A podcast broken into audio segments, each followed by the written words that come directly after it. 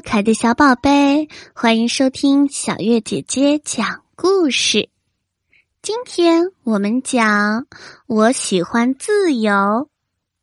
在森林里生活着一只小野猪，每天起来的第一件事，它就是要寻找食物，非常的辛苦。对此，它感到非常的痛苦，常常抱怨说：“哎呀！”我的命实在是太不好了，每天都要找食物。就这样生活了十几年，终于有一天，他遇到了一只小鸟。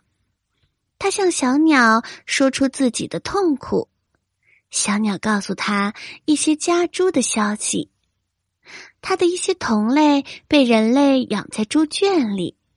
每天吃好吃的，喝好喝的，吃饱了就是睡觉，睡饱了就是吃，生活的无忧无虑。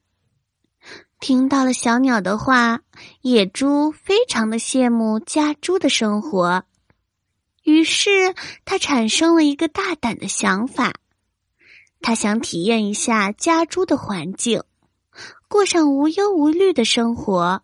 在小鸟的帮助下。他找到了森林监管局的领导大象主任。看到大象主任，野猪说：“听说您能够和人类进行交流，你能够帮我实现我的梦想吗？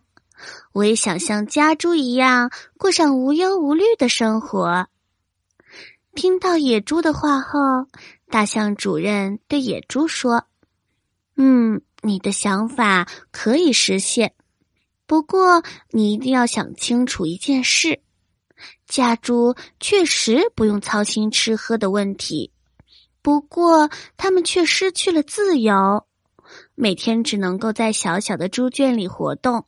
为了不劳而获的吃喝，你能够忍受失去自由的痛苦吗？